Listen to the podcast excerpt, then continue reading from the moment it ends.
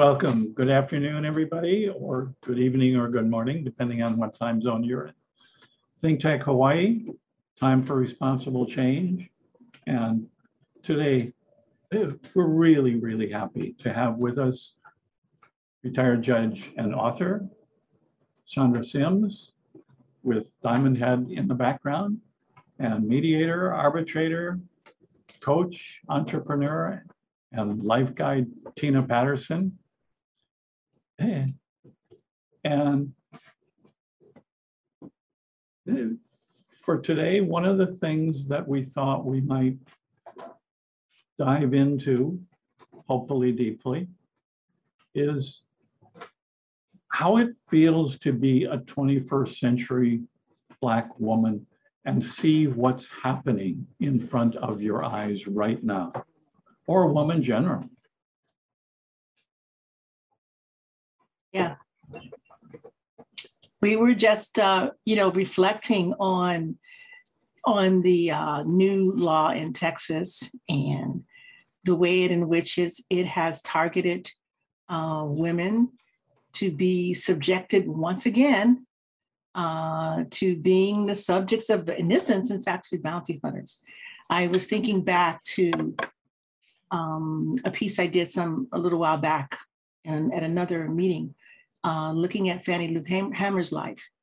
And, um, you know, she was a pioneering voting rights, you know, advocate who took on the Democratic Party in, what was it, 1964 or something like that. And she had actually been an actual sharecropper. We, you know, we talk about people who did sharecropping as though there's some sort of it's not a thing that's familiar to, but there are people that she did this for. This is how she fed her family was as a sharecropper. And when she began to take her, this made the decision to pursue the right to vote, she was deprived of that. They were booted off their off the land. The family is homeless. She was uh, she was beaten uh, in marches where she was literally kicked and and prodded by police officers uh, who were who were you know battling the protesters when she was hospitalized um, she was given an involuntary uh, hysterectomy sterilized without her consent. This is an adult black woman uh, and she is not unlike many who have been subjected to this whole assault on the bodies of women as though everyone else has to has a say in what's supposed to happen you know to us as women. It's it's becoming and here we are again it's you know this is it's it's becoming maddening distressing sad frightening um at least that's kind of what i'm feeling. That's when i read this and saw what the supreme court did or did not do in this instance.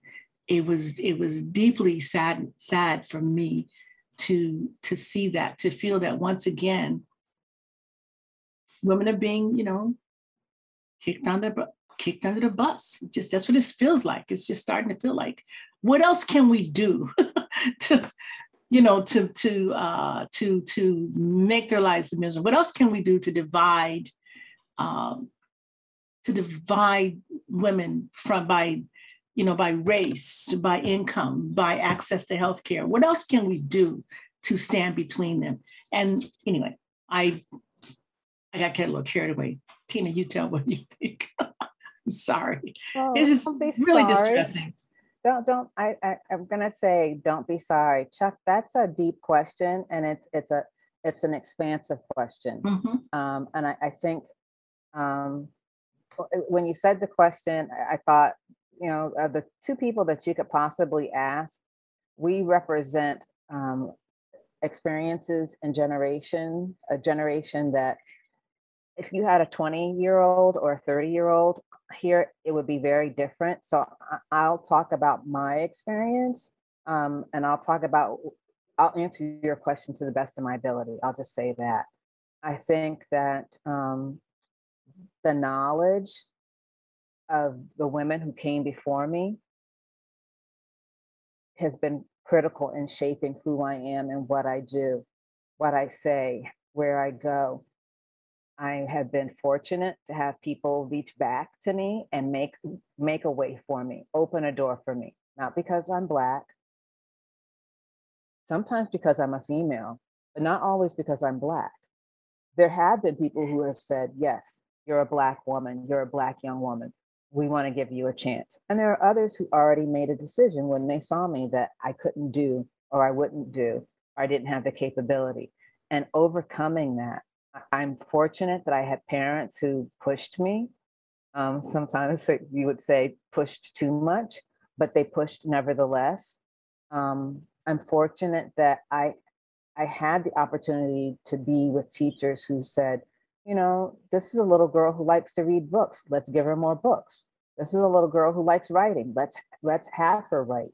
But I'm not so naive to believe that it just was all my own doing um, you know, people have have seen things in me that I haven't seen in myself, and Mm. it's that it's those moments when I hear about legislation and rules. You know, fifty years no more than that, seventy years ago, I wouldn't have been able to vote, and I would have had to undergo poll tax and other kinds of taxes, uh, pay poll tax and undergo tests to to vote learning to read or write would have been illegal. And so I, I keep that all in mind because I know I stand on the shoulders of those who come before me. And some of them who've come before me aren't that much older than me five, six, seven, ten years older than me. But it's also those who didn't get the master's degree or the PhD or become a lawyer. It's my grandmother. It's my grandmother who who told me, keep doing. I'm praying for you. And I know that's probably stepping on a boundary to talk about religion, but that that is that's all factored into this. Um, it's when I hear, you know, the the legislation that we've been talking about in Texas. It's more than th- there's this dynamic. It's a gender dynamic. I'm not, and mm-hmm. I'm not going to re- play it out as partisan. It's not partisan. It's a gender dynamic. Exactly. It's the concept of women having power. And that's what made me chuckle because in our own right, Sandra is powerful. In my own right, I'm powerful. But accepting that and embracing that, if we embrace it ourselves, we're told not to. You know, you're supposed to be sugar and spice and everything nice. And, you know, saying that you you embrace your power. Oh, well, you are fill in the blank, whatever word you want to use.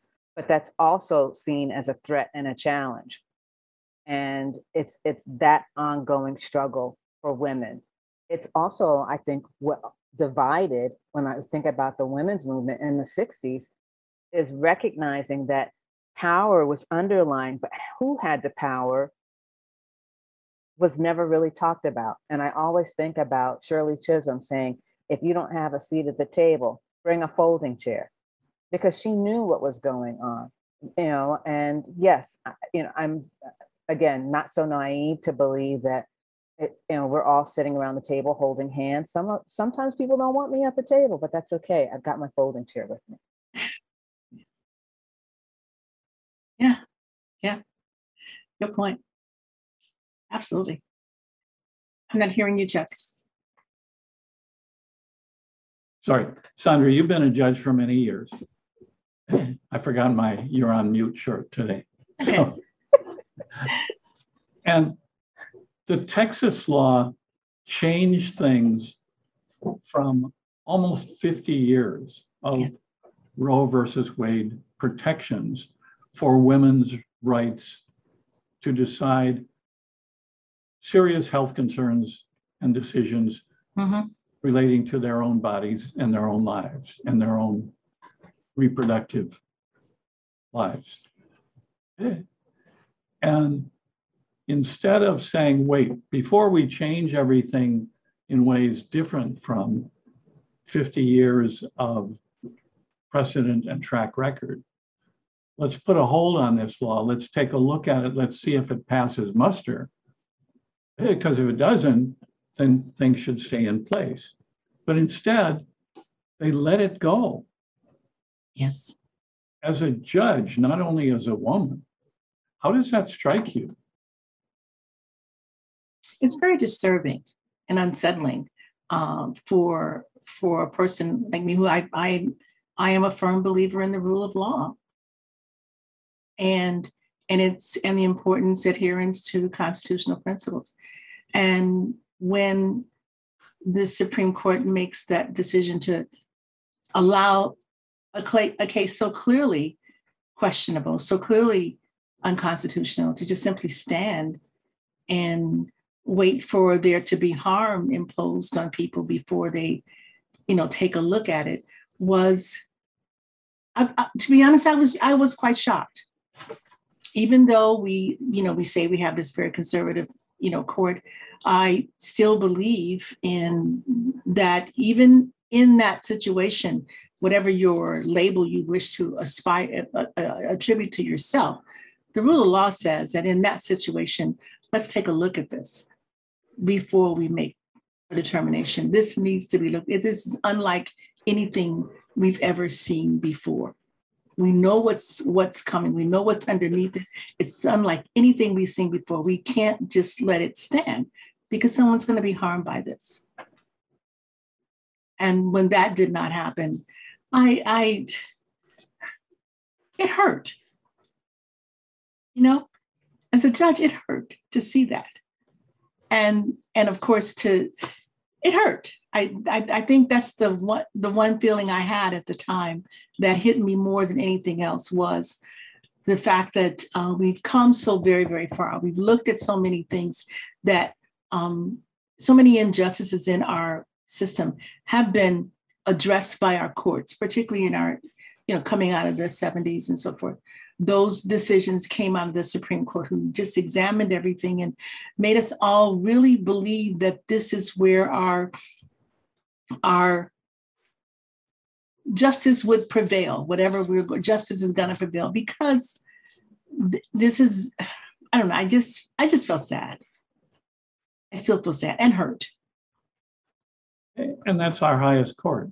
It's the highest court. It's the high, and, and I it just it, it really did. I'm I I think I can't I'm I'm wanting to sound very, you know, intellectual and wise and all of those things about what this did, but it hurt. It just simply hurt to see our Supreme Court do this. It hurt. both ironic and striking. Texas is the 14th state, as I understand it, to enact legislation that would essentially prohibit, prohibit abortion within the first trimester, allow penalties and prohibitions for first trimester abortion, directly contrary to Roe versus Wade and the law of the land for almost 50 years. Eh, 13 of those states' laws have been struck down by the court, Right. by the district judges. And the Supremes didn't even mention that in, in letting it go. And one of the things that has to be painful for all of us is we may have had a pretty good idea of where the four guys would go.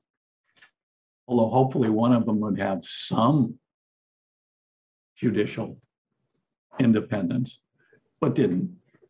But to have a woman be the swing vote, a woman who probably shouldn't be there Well, for lots of there's, reasons. there's that. And suit is now brought on behalf of the United States Department of Justice uh, by the man as AG who probably should be there and should have cast. Yeah. You know, I hadn't thought about that part of it, but yeah, there's that. Oh my goodness, you're right, Chuck. I hadn't even I I, I missed that one because his his uh his appointment was rejected. So when my friend from Australia Oh brought that up, Oh, and he said, you know, you guys are really screwed up. we are. Dang All it, we really was- are. Oh my God, I didn't even think about that. didn't either. Oh, So we need to put things in context and understand them in context and decide them in context. And we need to bring up and tell and share those stories. The Fannie Lou Hamer story, the story of your own experience, Tina, and so many more. Because the things that you're talking about ring directly on point and true with the pillars of caste that Isabel Wilkerson lays out Mhm. In her book. Exactly, the origins of our discontents. exactly. We need to share and we need to learn. Yeah, Hey, And so these- as women, how do you lead us? Because obviously the guys are falling way short. you know, I, I, again, I come back to what we mentioned on, on other occasions is I think it's our young women, our younger generation that's um, going to be pivotal in bringing about the kinds of changes that we need uh, to make. I know, you know, it feels like we're like starting all over again, but I think this generation is is different. Uh, yes, there were the 60s, and I, I'm going to hear the phrase, you know, okay, boomer. okay, you know, deservedly so. okay, boomer. But uh, I, I think this is a younger generation who is, you know, educated and empowered in a way that previous generations have not been. They've accepted and in, accepted their power and their ability to make change because they've seen it. They've seen it happen. Um, and so I have to be hopeful about that. That's where, you know, leaders are coming from. Um, I hope to have been in some ways somewhat of a inspiration or help to some um, who, you know, gone on on these paths. But uh, I, I am, although I'm sad and hurt about where we stand today, um, with regard to this issue and, and other issues that have just basically pitted pitted us against each other by by politics, by you know, by by by health disparities, by income, by race, uh, the caste. We're back to the caste, uh, and always we're pitted against each other um, in such a way that we're having difficulty just just finding common ground. I mean, we're now in the midst of this mask versus unmask. I mean, even that has its own way of of creating um, an artificial division among us that needn't exist. We we were in a pandemic. There's things we need to do, and we don't need to vilify each other to do that. But we do. We we we we we tend to favor the vilification as as instead of sitting down trying to figure out how we can work this out or have any respect or regard for those who have different points of view. But I have to be hopeful.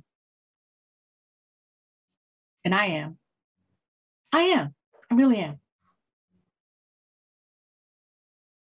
Chuck, what you're alluding to sounds like a matriarchal society. Um, and in a matriarchal society, we would be leading. But that literally means that the power is shared for that to happen in the US. I and I'm, not saying that we we kick all men off the the continental United States and send them elsewhere. But what I am saying is that there's a recognition um, that, that, that there's power, that that power can be shared. Um, interestingly enough, I was in a class recently and the woman was talking about the structure of power, especially in the United States in the context of race. And she said, you know, when we think about property ownership, historically, it was based on the male line. So from father to son, from son to father, father to son, and so on. But when we look at the laws and legislation regarding race, it was based on the mother.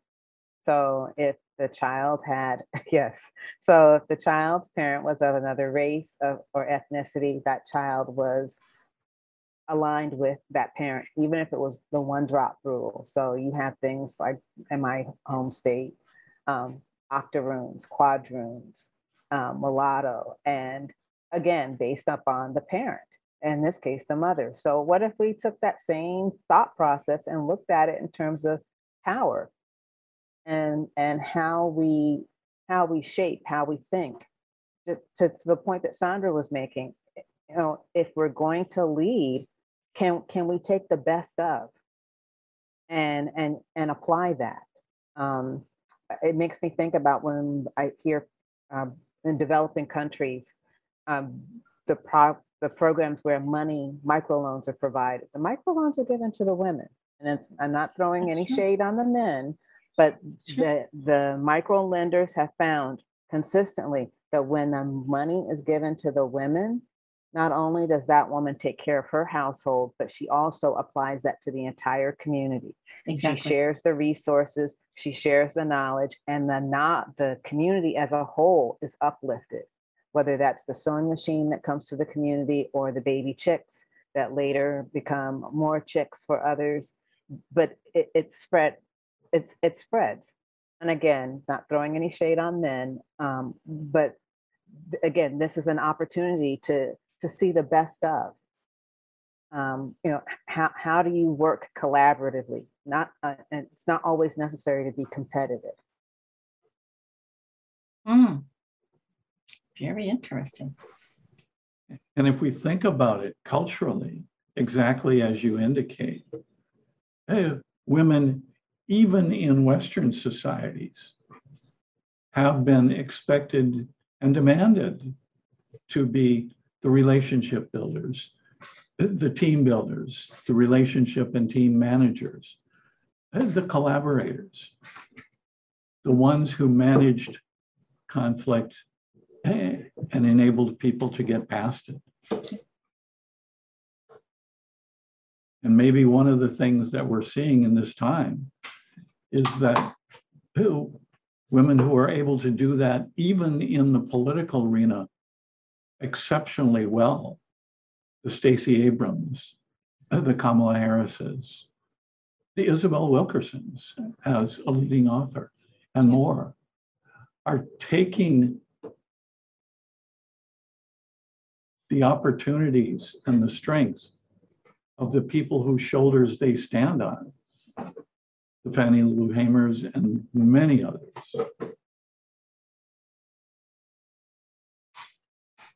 Yeah. And we build on this? Absolutely. Yeah, I think so. And I think if we look at our, our professions now, you know, there is such a greater emphasis on work-life balance uh, in so many fields. And that's been championed and, and uh, led, that movement's really been led by women as when more women come into the professions. Um, and now we're seeing, and, and it, not just in legal profession, but in all in, in the corporate world as well we're seeing that whereas you know 50 years ago you know concern about your family life or was just unheard of and not something to be mentioned uh, in the you know in the corporate workplace not to mention in the courtroom uh, that there's a you have a family or you have another life outside of this legal profession uh, or this corporate um, entity that you're a part of. So that's been an important, I think, aspect of our our changing society has been fueled by women being involved, as Tina talked about the sort of the matriarchal approach to society has come from women saying, listen, we've got to balance this. You know, it can't just be, I'm gonna, you know, 14 hours here and and there's nothing else. I don't, I don't try to look at you know, things like issues like childcare and, um, you know, access to, you know, to healthcare, those kinds of things were not necessarily the key pieces in our profession until there were more women involved. And if you look at women in leadership, nationally and internationally, off the top of my head, the US is the only major country I can think of who has not had Yeah. a woman in leadership in recent decades. Yeah, we are, And absolutely are. again, not to throw shade on or pick on people, but if you put eh, our recent male leaders eh, in the same room with New Zealand's leader, we're not looking very good. No match. Uh, yeah.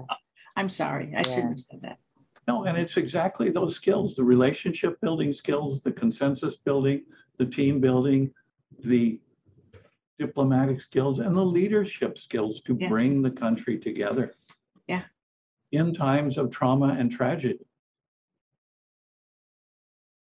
Absolutely. So I think you're aiming us in the right direction and hopefully we have some of the people out there who can help us, help take us there. I think we can. I think we have. I think, you know, just even we started off with this, you know, talk about what's happening with Texas, but I think the attention going there and people really seeing what's happening uh, to to to the rights of women, to the rights of young people, to the rights of that we fought so hard to have, and all of a sudden they're just being tossed aside. I think that gets people's attention. Um, and hopefully that'll be, because the, the attention is there now. We're, we're seeing that. So that's, we'll be okay, I think. I hope. And as we move into our last minute or two, then I'm going to borrow from my Australian friend again. He said, Hey, Chuck, you know what you guys are missing? Hey, not only leaders with conscience, character, and courage, eh, but there's another C that your leadership needs, and that's charisma. Oh, Oh, And if you look back to the 60s, the Kennedys, the Martin Luther Kings, both Kennedys, Jack and Bobby, and others, they all really brought that to the table in ways that galvanized people. hmm, I'd say to Charisma. some extent Barack Obama had, oh, excuse me, former President Obama had some charisma. he did. I think so. Yeah. Yeah. And that ability to kind of bring people together. But I, I don't, you know, he he was an exception. And I don't think Yes. we've seen much, didn't see much before, you know, in that interim between the time you spoke of him when he came along. Mhm. And then certainly since he's since he's not the president, we've not seen that. It, that is a key thing because that's the thing that gets people, that brings people together. Because right now we're not together. We're all all of this, but you'll need someone who can kind of speak that calming, you know, way of making people feel like they have a stake in it. That we're all in this together, and that we can pull through this together. We haven't seen that. Uh, we Yeah. saw some, you know, with President Obama, we did. We saw, you know, lots of moments of that, but I don't know, and and, and I don't, I don't know, I don't see anything, anybody on the, on the horizon either. Do you? I don't. I was No. gonna say Chuck, but I know he, he won't like that idea, but Chuck, yeah, you connect with yeah. people. you do. You've connected a lot of people. Mhm. well, it- we may be, we need to expand this picture a little bit and the context a little bit. I believe that a huge amount of the courage, character, conscience, and charisma that President Obama demonstrated was modeled and inspired by Michelle. And I think she did exemplify all of those characteristics. For me, when somebody asked me back in 2018, 2019, who I would have liked to see in the candidate's position, her name came up first because she did exemplify all those things. And she brought people together in ways that were inspirational. She could talk to students and teachers. She could talk to nurses and hospitals. She could talk to politicians and international leaders.